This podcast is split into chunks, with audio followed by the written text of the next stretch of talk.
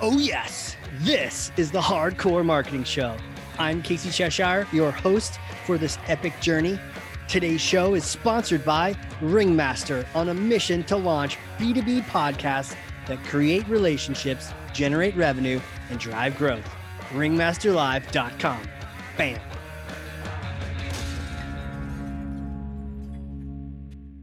Is about to begin. I can't wait to introduce my guest today. He's an absolute genius, badass marketing leader, thought leader, full stack and GTM and technology all just smushing together. He was actually considered or heralded as a top 40 ABM superhero by Terminus. He's actually been in a lot of Flip My Funnel events, great events if you've ever had a chance to go to those. He's a guest lecturer, US Marshall School of Business. My God, Casey, who do we have on today? A marketing advisor to the stars, co founder and CEO of RevOptica, and head of growth at Mucker Capital, Tony Yang. Welcome, sir. Hey, Casey. Uh, just for the record, for the listeners, I am not paying Casey to say any of that. Um, not but, uh, yet, Tony. Not yet. Not yet. Yeah, yeah. But thank you for the uh, the warm welcome, for the generous intro. Thank you. Sure, man. You know, your power tip, you can you can clip that and make that your wake up alarm in the morning, you know. Ladies and gentlemen. That'll get my day started for sure.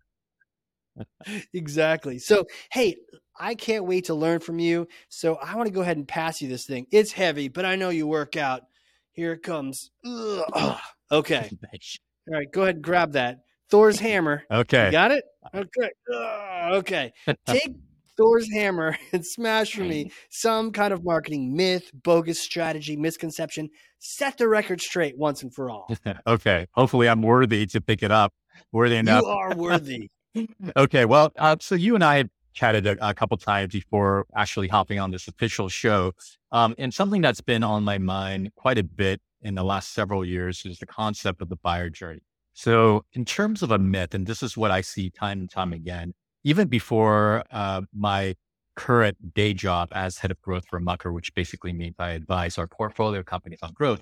Um, one of these uh, myths that's been um, floating around, especially in the B2B marketing and sales world, is uh, the notion of the, the sales and marketing funnel being representative of your buyer's journey, especially in B2B, or uh, the assumption that it's representative uh, of your of your buyer's journey.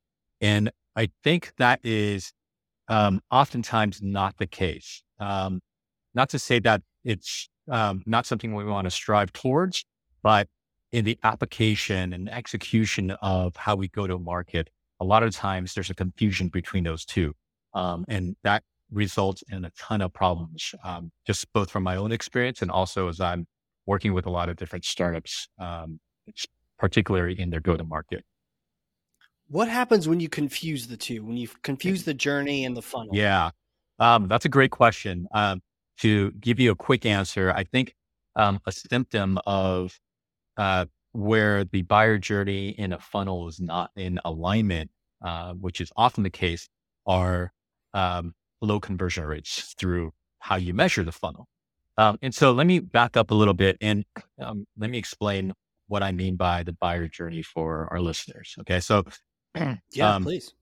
I, am assuming that you know all the listeners who've been listening to the show for a long time had a lot of great guests, a lot of B2B uh, go-to-market experts. So the the notion of the funnel is not new um, to most of the right. listeners, right? There's different variations of the funnel. You know, SiriusDecisions introduce all these different uh, versions of it through many years. You know, but um, by and large, a lot of companies today still utilize a very similar approach in terms of defining the funnel, like MQL, marketing qualified lead, which we'll talk about in a second. Uh, another kind of myth that's related to this whole concept of buyer journey. Uh, but MQL, SQL, sales qualified leads or sales accepted lead, and then you've got different stages of a, a potential sales deal or opportunity, right? Um, and that's great um, for measuring progress uh, in terms of a marketing and sales process, but we cannot kind of uh, confuse the two between that and how your buyers are actually making a decision. It, in an ideal world, those two things would be aligned. Okay. Um, And, but it's not, you know, we don't live in an ideal world unless we build for it. Um, the symptoms uh, of not having the buyer journey in your funnel in alignment are low conversion rate. I'll just give you a, a quick example.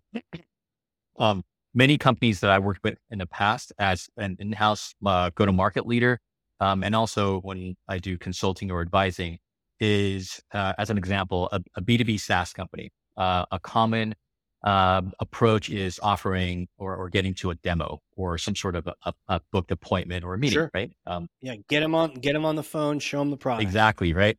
And, uh, you know, typically that's done by, let's say, uh, an in-house SDR team or BDR team where they go and whether they do outbound or inbound, yeah, that's a whole nother set of, uh, a- a discussion and, and myths. We could go in a wild tangent. I got really strong opinions about that.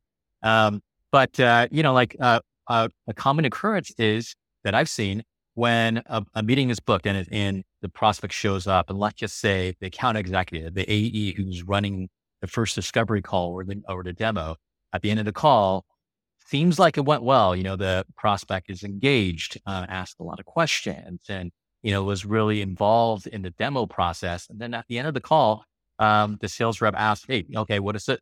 Um, sounds like it. Uh, you know, this might be lo- what you're looking for." um, let's set up the next step and reconvene a week from now. And then the prospect goes, okay, well, you know, it looks all very interesting, but why don't you pay me back in six months? Because we've got other things on our plate, right? And Much later. right, exactly, Yeah, and, and and that happens quite a bit, you know. Um, and right. you know, I think that's an example of the buyer journey. That particular buyer's uh, where they are in the buying process is not aligned with where the seller is. Uh, because Mm. you know there's a lot of things that perhaps the seller or sorry the buyer um, may not have uh, been convinced of uh, certainly not urgency because otherwise why would they say hey reach back out to me in six months. There's no urgency involved on the buyer's end right? So uh, this whole notion of the buyer's journey is um, in my uh, how i look at it is how did the buyers and the prospects make their decisions in their journey to evaluate solutions and ultimately buy from from you right? And there's a lot of different uh, frameworks out there. If you get to know me i'm a big frameworks guy just because i don't like reinventing Sure. a wheel that's already been invented um, there's certain frameworks out there that perhaps um, many of us may have heard of or are familiar with like ada awareness interest desire action you know the acronym um, i don't particularly like that one uh, just because it's not as prescriptive as the one that I typically use. There's other ones out there. There's studies. Um, I think there's one uh, similar type of concept around, you know, um, uh, problem aware, solution aware. That's part of the uh, like a consumer decision making process. The concept is is exactly that. How do buyers make decisions? Uh, and it's not necessarily a linear progression per se, but it's understanding the different aspects of uh, how they make decisions in each of those stages. Um, the one that I turn to a lot is one that was introduced by SiriusDecisions uh, many years ago before they got uh, acquired by Gartner. I think they're with Gartner these days. Um, many, many years ago, I was uh, fortunate enough to be a client of theirs um, under the product marketing uh, practice. And so I learned a lot of this stuff. So I'm not making any of this up. Um, I don't know if they're still um, actively uh, uh, teaching or you know advising companies with this particular framework, but I still use it to this day to teach others. Sure. Um, and it's a six stage process or six stage um, buyer decision framework. And I won't. I could go through each of them really quickly. Um, Yeah. First one, Please do. yeah, th- the first one is loosening the status quo. Uh, that's stage number one, and that really, to me, is about um, not selling your solution, but really convincing the buyer that the status quo needs to change, uh, either by highlighting a pain point or a challenge that uh, matters to them specifically, or you know, in the a concept of you know cat- category creation or you know new world, old world type of storytelling. You know, I'm a big fan of Andy Raskin. If you're familiar with this stuff, right? Like the greatest sales pitch or deck ever seen, referring to Quora and then they did a follow-on thing with with Drift. You know, uh, uh, painting a picture of before and after. You know, current world, you live in it, it's terrible. This is what happens if you stay there. New World is much better with, you know, uh, not, not Quora, Zuora. Sorry, I misspoke. Zuora being the subs- yeah, yeah, yeah, subscription management and even Drift, right? Like Drift, they changed their storytelling a little bit in, in a couple years ago, but uh, they were all around conversational marketing, right? So, um, and they were telling the narrative of how this today it's not about static forms, it's about prospects wanting a conversation. That's their story. That's their old, new world versus the old world, right? And so the whole concept of loosening a status quo is not selling, hey, we are a chatbot. Boring, right? Um, yeah. But the the selling around the the need or the the pain point um, or the new world. Um, and so that as a first stage of this framework that I use from SiriusDecision, stage one, loosening the status quo, stage two being um, exploring possible solutions. And to me, that stage is about, okay, if they're convinced of the need to loosen the status quo or change their status quo, now it's about why now? Um, uh, sorry, uh, yeah, committing to change, jumping ahead, committing to change is the second um, uh, stage. And committing to change just is um, essentially around convincing them of the urgency. Why now and not six months from now? Okay.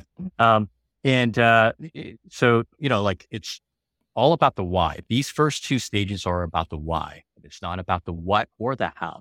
Um, yeah. And, you know, I, I mentioned Andy Raskin as someone I, I uh, look to for inspiration. Another, um, another one, Simon Sinek, Sinek. Um, people have mixed feelings about sure. him, but he has a YouTube video. Right. Start with why the book I, there's a YouTube video I watch uh, almost every year just to as a refresher.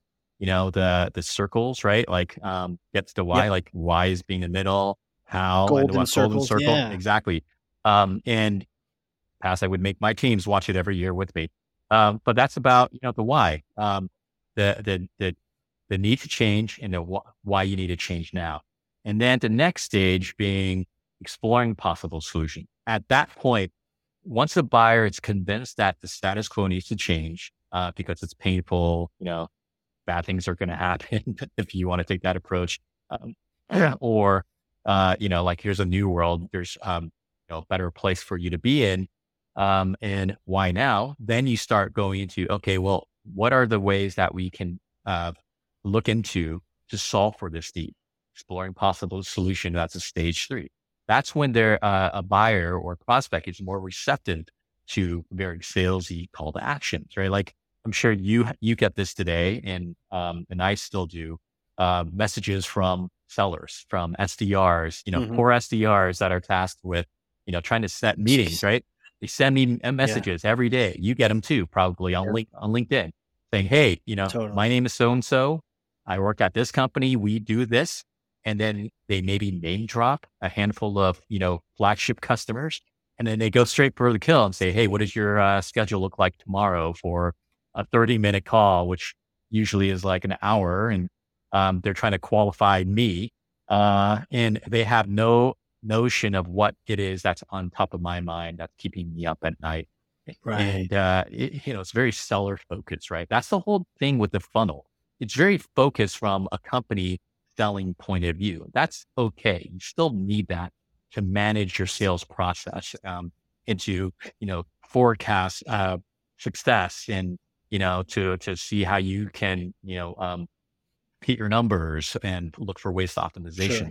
But you can't confuse that with how your buyers are going about their decision making process. And so kind of in that quick example with sellers trying to reach out to us with these very salesy messages, call to action, I'm not going to respond. I, I bet you, you're not going to respond because we don't have the time of day to take five demos every single day uh, when no. and say yes to these people if, if it's not top of mind for us, right? You, Tony, do you know what I do? Do you know what I do to these guys? What's that? LinkedIn? I, I pitch them back.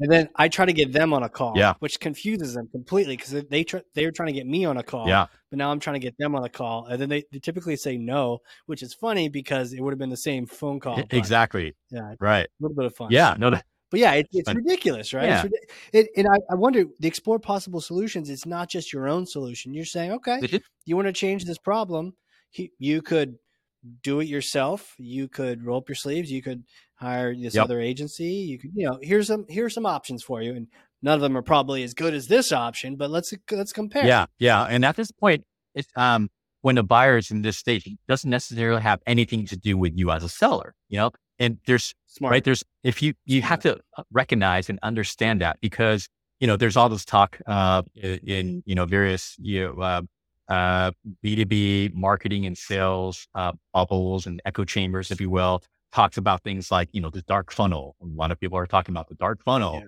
which is really, you know, what you don't see uh, as you or I, if we're looking for a particular solution. Maybe we're asking our friends or coworkers or colleagues, you know, hey, I have this need. What are you doing about it? Right. And yeah, that's real. Uh, but you have to recognize that as a as a seller of you know a particular solution at your company you got to recognize the whole point of the buyer journey is understanding where the buyer is um, in terms of the decision making process, right? Um, and so the reason why we don't respond to messaging like that is because we haven't been convinced of a different status quo that needs to change um, and the urgency. Um, maybe we do have a need, um, and but the seller is making us connect the dots. That's one of the things around messaging that um, can be a result of understanding the, the buyer journey. Or if someone who does respond to a message like that, the seller just got lucky, you know, like, oh, I, right. I, I happen to be actually evaluating a solution for this topic or to solve for this. And you just happen to, uh, to reach out to me at the right time. Um, but you right. know, luck is not a strategy. It's not scalable. Um, so yeah, no, for sure. Yeah. So anyway, um, so I, I mentioned um, stage number three, committing, uh, sorry, yep. exploring possible solutions. Number four is committing to a solution. And generally speaking, um, these two stages, you know, the first two being convincing of the why, loosening the status quo. It's about um, educating on the pain or old world versus new world. Second one around, you know, committing to that change is about urgency. Um, at that point, that's where a prospect um, is now ready to explore possible solutions as uh, stage number three. Uh, and they could be, like to your point, um, trying to address it through various means. Do we build some sort of internal solution ourselves or address it through sure. new workflows, hiring people or what have you, right? Or do I go find, you know, off the shelf software or other products uh, that may be available in the market?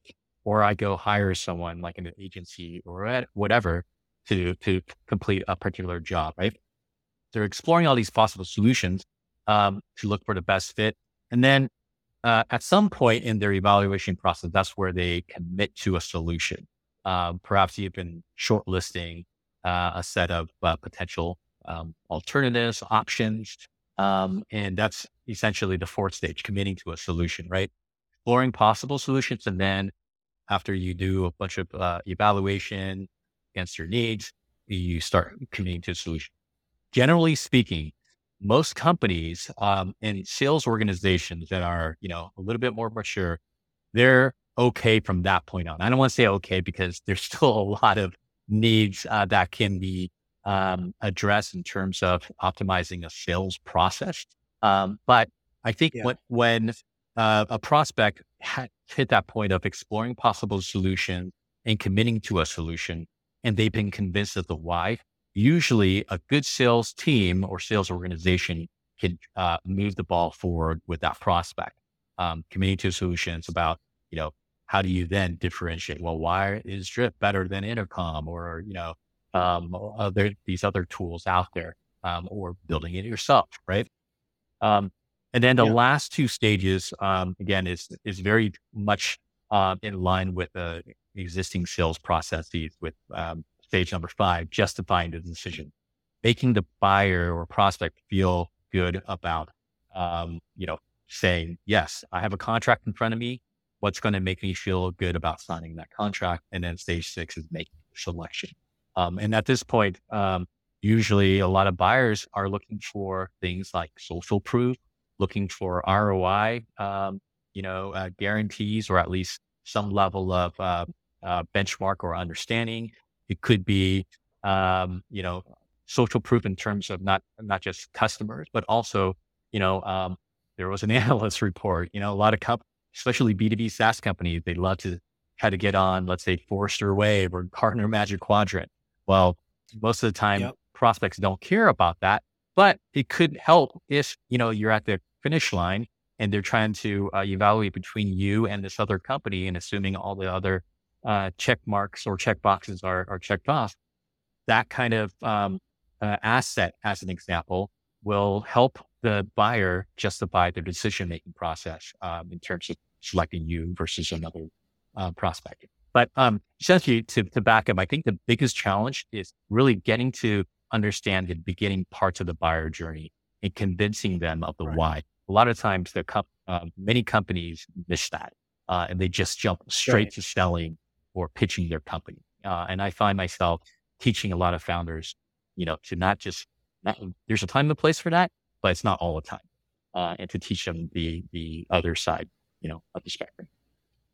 And isn't that because you know, as much as we might have a an arch nemesis as a competitor, really status quo is the number one competitor. Just yeah. do nothing. I'll just absolutely. You know, this sounds great, and I'll do it later. Yeah, you know, I'm just not going to do it. Absolutely. I think that's a really great point because um, being on the the selling side before and being a marketer, you know, um, we're almost trained to think, okay, how do we position ourselves better than our next uh, closest competitor? Uh, but you're right, uh, Casey, because like the one of the biggest competitors is the status quo, do nothing.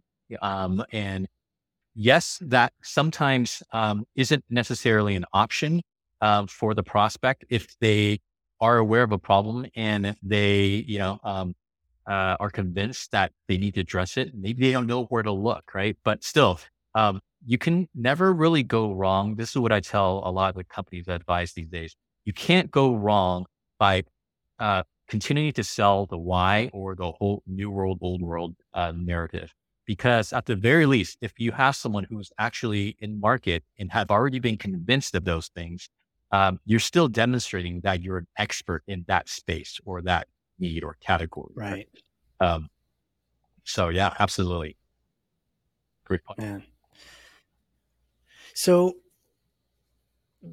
I mean, lining this up, I, I, I see it solving so many problems before they happen. But what would you say is is a current challenge you're you're facing right now, or you're you're seeing with a lot of the the groups that you advise? Yeah, I think um, the challenge is that it is a lot of work, uh, meaning um, going back to the basics of marketing and sales 101. It's not necessarily about understanding what you do and sell, but it's about understanding your market, right?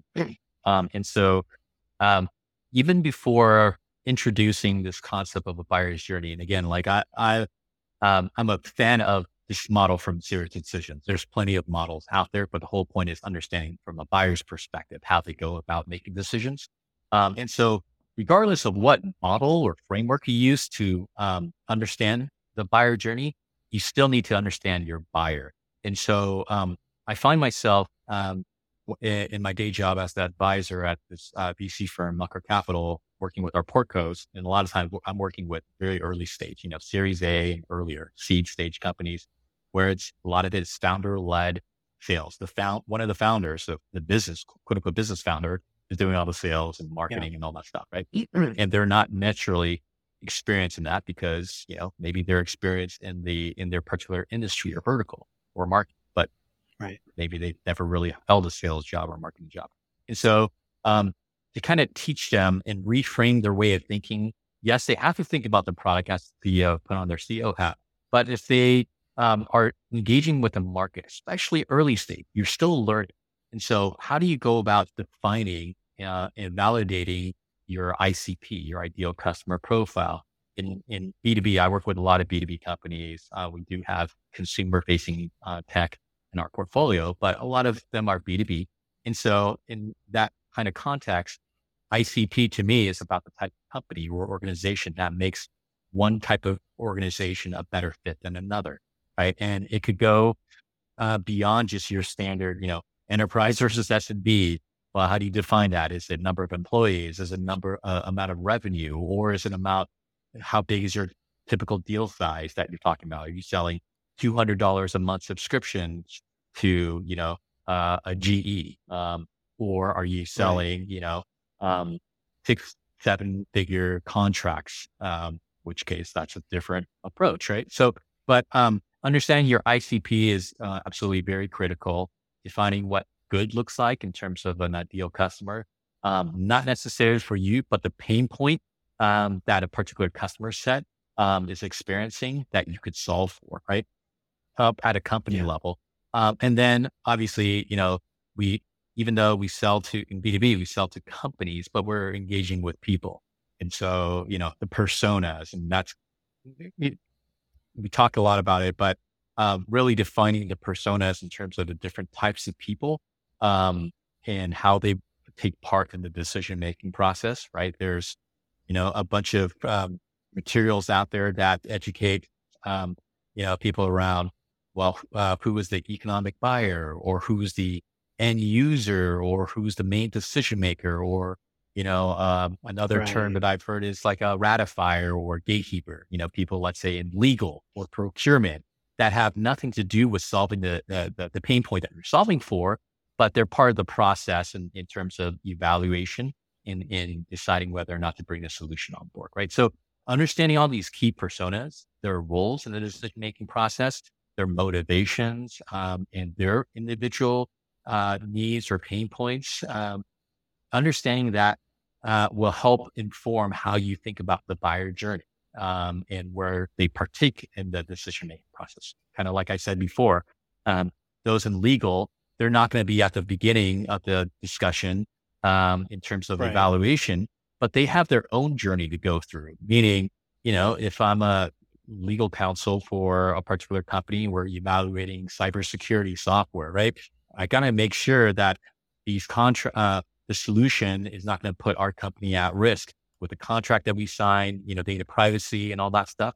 That, that's specific needs that I have if I were the legal counsel. Uh, right. And so you got to understand that to help bring me through my own journey as that role or persona to make me feel good about this particular decision we're going, we're about to make.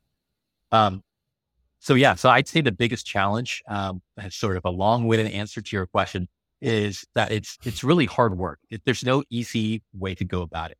It's rolling up your sleeves, defining your ICP and personas, and it's not just an exercise you just create a you know like a poster you slap against the wall. It's really going deep getting customer feedback or market feedback, doing customer discovery calls and learning and really fine tuning um, your understanding of the market so that you can define, okay, this particular persona at this particular type of company, um, this is what they're going through when they're in the, you know, loosening the status quo stage. Um, they need to be convinced of this. Uh, they need to be educated of that uh, in order for them to be moved from that stage to the next in order to, you know, evaluate uh, possible solution. So that's really the, uh, the, the hardest part of this whole thing for sure. Yeah. It, it's, it's, there's no silver bullet. It's not like you just add this one piece of tech. It's, it's that work. It's that, yeah. that grind of really understanding what's going on. That makes total sense, man. Uh, my next question, who are you? Who are you? How do you know all these things? Right? Take me back. Yeah. Little Tony days. Did you know you're going to be advising startups and and and doing marketing for all these really big brands that a lot of us know and love? Like, take us back. What was it like? Uh, well, I mean, if you were to ask me if um if I w- would have guessed, um, then I'd I'd be doing what I'm doing today. I would be no. um, right. I mean, okay, so uh, well, I'll, I'll just kind of uh, go through high level. So, you know, in undergrad, I studied economics. Well, no, no, we're going deep, deep? Tony. We're going. Want to go way back? Take us back, little Tony days. little Tony. Okay. Well, I mean, how hard back? You playing soccer? What are you doing? Oh well, as a kid, um, playing golf. You didn't? No, I played a lot of. Um, well, as a kid, I, I, you know, this was again like I look a lot. I'm I look a lot younger than I actually am. Uh, I was born in the 70s, just to give you an idea. um, nice. And so this is way before social media, mobile devices, you know, um, like right. we, I grew up in that era where go outside, you know, my, my mom yeah. would say, go, go, go out, like, don't come back until 6 p.m. when it's dinner time, or they're not checking in on me, you know, every, uh, every hour and we're left to our devices with, I mean, it sounds doesn't sound great, but like, yeah, we had a bike. Uh, how, did, how, it was, man. Yeah, exactly. Right around the neighborhood, find other kids, um, and you know take jumps off of uh, curbs and stuff like that, and just have fun, right? Nice. Um, but yeah, so you know, I I I grew up as a pretty you know quiet kid and very studious kid, you know, like a typical Asian American uh, kid. I grew up in California in Los Angeles. I was born in uh, Taiwan, uh, but my family moved here when you know I was about to start kindergarten. Um, so I Okay. grew up near the Pasadena area, if you're familiar. Um, Sure. and uh, you know went through um, primary school through high school went to college down here at U, uh, uc san diego university of california san diego. Um, so I, Yeah, I live in san diego these days. Uh, we moved here about two years ago um, away from san francisco silicon valley area for 15 years there. Um, but i went to college there studied economics and chinese studies um, met my future wife um, at college. Um, and Isn't that what college is really all about? of right. course. That's how I met my future wife as well. right, like economics, man. um, and uh, yeah, so um, really quick, kind of chronological story, if you will. Um, I graduated um, with these, uh, like a, I guess you could say, a double major.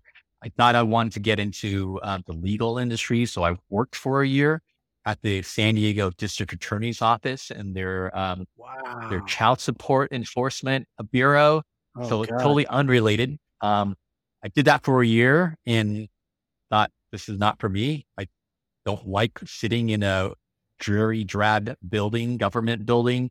Uh, and uh, chasing down right, bad guys. Exactly, Yeah. and- yeah, and that that role, I mean, it was a first job out of college type of thing where I was essentially as a working as a collections agent, you know, collecting for child support, um, stuff like that. So you know, it's it Yeah. it's exactly what you are thinking that it would be. Um, so it's not Right. very fun. Um, and right around the time that was during the first tech boom, uh, the internet tech boom. Um, and, uh, I was like, oh, super interesting. I didn't study computer science. Um, I kind of wish I had, but you know, it's okay. Um, and so I wanted to get in on that. So I went to grad school to study, um, something related, uh, information systems management, you know, the next best. It's not Okay. necessarily software development or anything like that, but you know, it's very kind of, kind of related. And then when I finished that degree, uh, as luck would have it, you know, um, the bubble burst, the first internet bubble burst, no jobs anywhere. Jeez. And, uh, long, Man. yeah, long story short, I, I moved, um, overseas to Asia, um, because my family had moved back to do a family business in real estate out in Beijing in China. Um, this was like in the, uh, late two, uh, 90s or so, early 2000s. Um, and so I moved back. You were speaking Chinese at home, so it was like not not too not too bad to be able to Yeah. go over there. I mean, even though I was born in Taiwan, um, and I won't go into this whole Taiwan China thing, it's a whole, whole thing. um, yeah. you'll get the episode blocked Right. on Spotify. Yeah. That, that, that's for another podcast, I guess. um, we should talk about COVID while we're at it. Get it flagged for that. Yeah, too. Exactly. that, you know. No, but yeah, I, um, I was just gonna say, you know, um, I'm I'm more or less like a what we call like an ABC, American born Chinese, where my primary language is English. But yeah, I did speak Chinese growing up, um, half and half, uh, so to speak. Um, and uh, you know, part of the reason why I also studied Chinese studies in undergrad was to kind of learn about my heritage and language and all that stuff. Um, but uh, essentially, I moved back overseas. Uh, my wife or girlfriend at the time had also moved to Asia because she was going to teach uh, English at an international school. Uh, she ended up in Shanghai. I was in Beijing, which is basically a two hour flight. Um, and uh, I worked for, um, I ended up getting a job at IBM, a little, little, little company called IBM. Um, and that was my uh, first job in tech and also in marketing. Um, and kind of a fun fact one of the projects that I, the first project I worked on was helping to um, build a business case to establish um, at that time what they called an application service provider ASP offering, which is the precursor to SaaS today. You know, because application Right. Yeah. Yeah. it's basically hosted apps before you know cloud. There, before cloud became a thing, um, we, there were these you know um, business parks where a lot of companies go and establish offices there.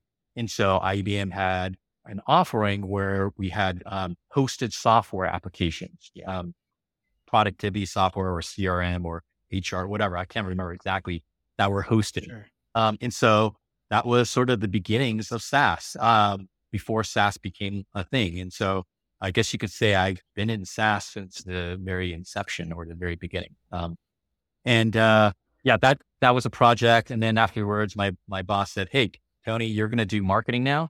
Um, up to that point, I took one class in school on marketing, and I'm like, sure. um, and so that's that was uh, getting um, my first exposure in marketing. And um, fast forward a couple years, I afterwards um, I left and um, came back to the states, got married, uh, went to business school. I went to uh, University of Southern California, um, you know USC, fight on, go Trojans. Um, I drank the Kool Aid there, and then afterwards, I started to work for startups in the, okay. the San Francisco Bay Area, Silicon Valley. And I'll tell you, like, obviously, um, we all know this now, but you know, marketing at a company like IBM is so different than doing marketing at, you know, um, my first startup experience was I was employee number four. Uh, first marketing hire, we were about 600k ARR at that point, bootstrap company, uh, which also meant that I had uh, was very little budget as the marketing lead at the company to do marketing. Um, and so that was a sure. completely different experience uh, than when I was quote unquote doing marketing for, uh, for IBM, right? Um, not just in terms of budget, but um, how we think about and strategize going to market and, and stuff like that. So, right. Um, so yeah, so after I finished my MBA program, um, basically spent the next 15 years or so in Silicon Valley working for a lot of different startups. Um, I've Man. probably been a part of six, seven startups in house. And, uh, you know, um, unfortunately, not all of them survived because not every startup uh, succeeds. We, a couple of them, but we ran out of the runway, uh, ran out of funding. And so we sure. had to close up shop, you know, not uncommon. That's the whole nature of startups. Um, a few still operate to this day. Uh, and then there were a few that I was fortunate enough uh, to be a part of, and they eventually got acquired. Um, the most notable one probably would be a company called Mintigo. It's a Sequoia Capital backed company in predictive analytics, predictive marketing. Um, at the time, we competed against companies. Pretty sure I got a Mintigo T-shirt or socks. I'm sure. Somewhere. Yeah. yeah. yeah. So you know, I'm sure you're familiar, but you know, at the time, we can, uh, other players in the space were Lattice Engine, uh, 6sense, yeah. Everstring, um, you know, those guys. Um, and uh, yeah, I joined them early on and uh, uh, was with them for quite a bit of time. Um, and then afterwards, I um, uh, joined another company and um, a couple of other companies afterwards, and eventually started doing my own consulting work, fractional CMO, whatever you want to call it, because um, I just wanted to see what's like to work for myself, even though Makes that's sense. not really the case because when you're a consultant, you have multiple bosses. um, and then, uh, yeah, and then just about a year ago, I joined this VC firm called Mucker Capital um, as their in-house growth advisor, which just basically means um, I get to work with all of our uh, not all, because we have over 400 in our portfolio because the VC firm has been around for a dozen years, 13, 14 years or so.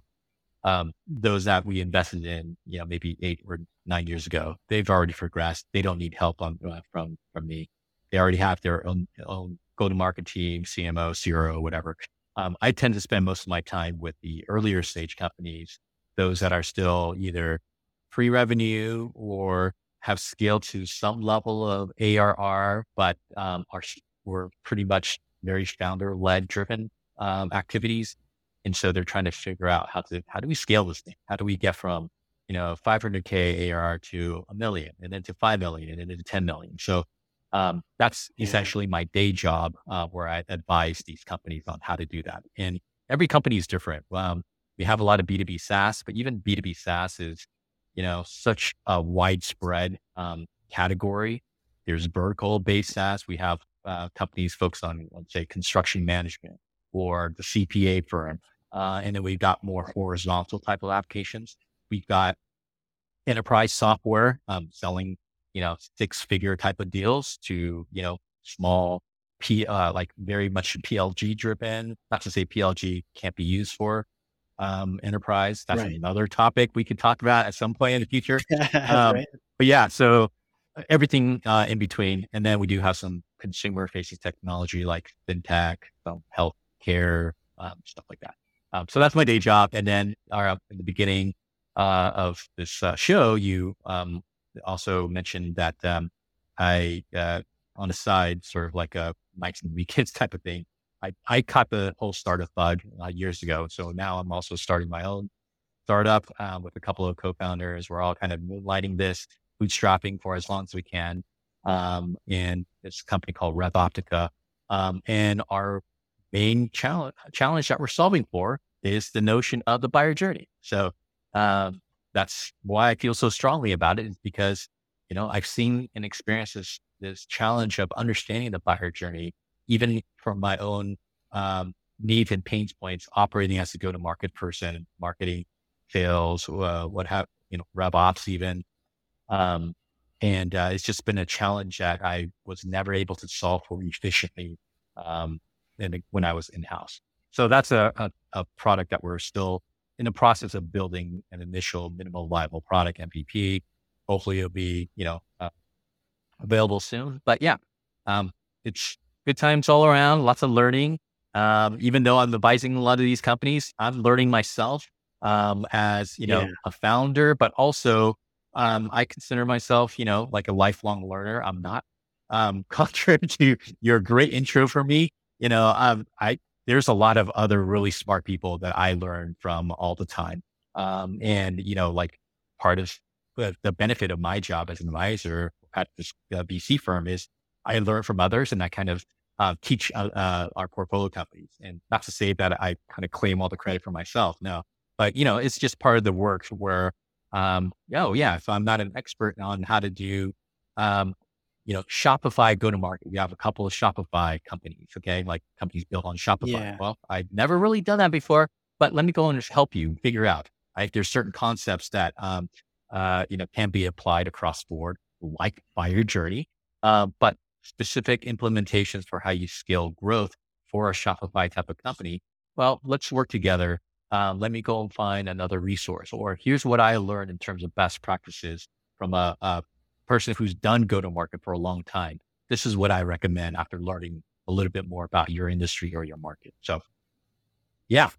So that's sort of the uh, the gambit of my life. yeah. yeah.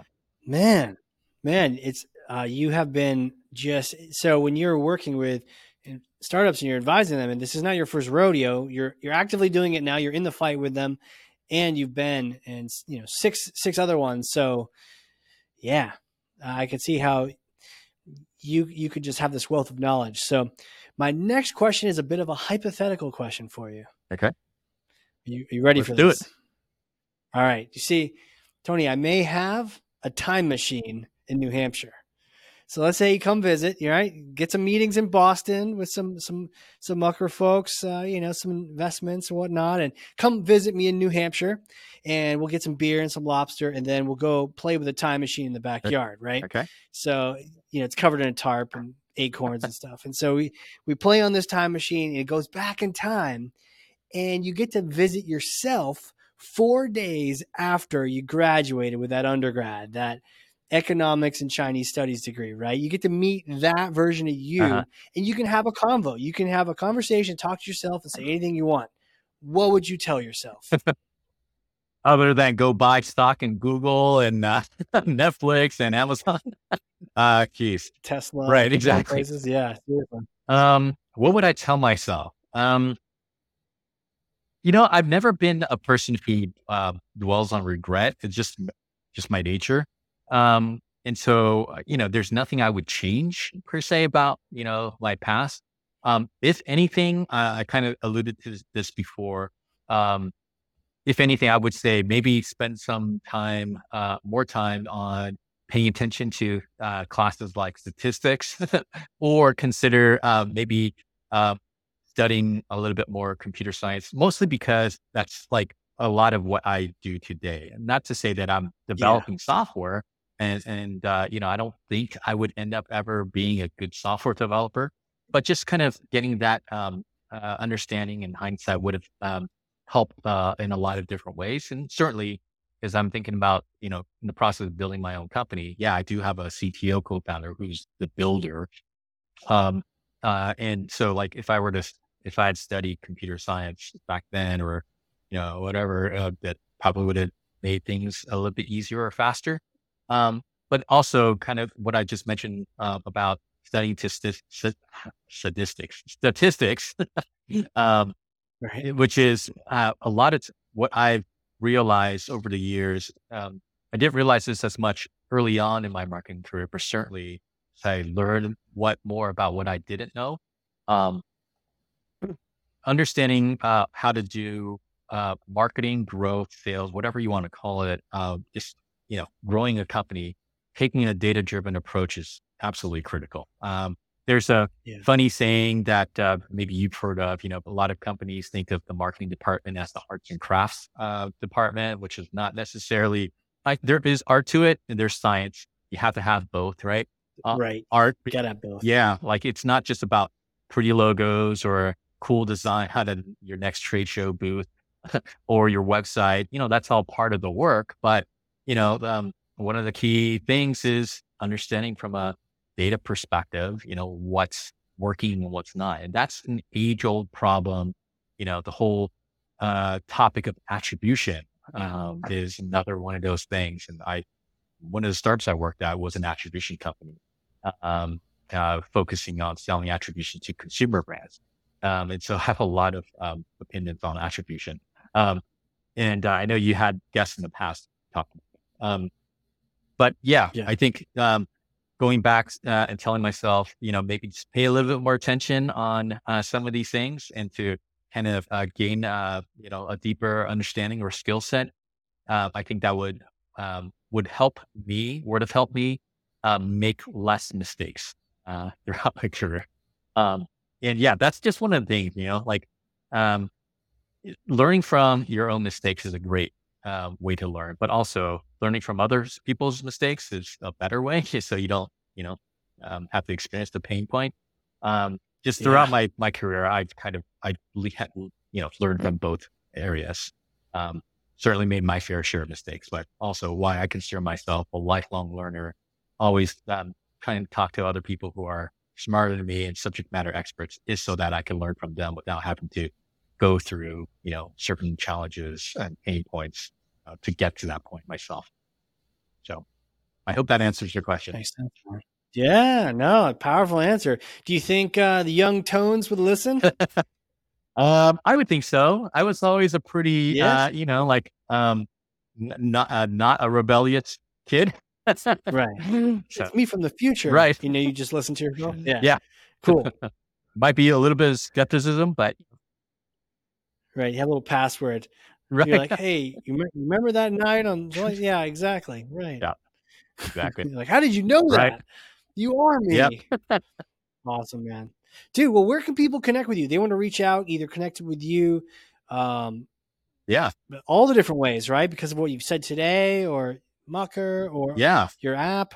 Tell, tell us where we can go. Yeah. So um, the best way to um, reach me is probably through LinkedIn. Um, I'm less active in terms of posting these days. This is something I should, um, I keep reminding myself I should do more of, but there's just a lot of things, um, that I, that tends to, um, take my focus. But yeah, LinkedIn, um, there's a lot of Tony Yangs out there. It's a pretty common name. Um, so I've been using sort of like, a, my, I don't know what you call it, like an internet call sign for ever since college. It's Tones, T O N E S 810. Um, okay. And I use that for my LinkedIn, for my Twitter. Um, I'm even less active on Twitter these days. Um, but yeah, so certainly people could connect with me on LinkedIn. Happy to connect, um, chat, and get to meet new people. Um, yeah, I mean, my my role at Mucker, I'm not on the investment side.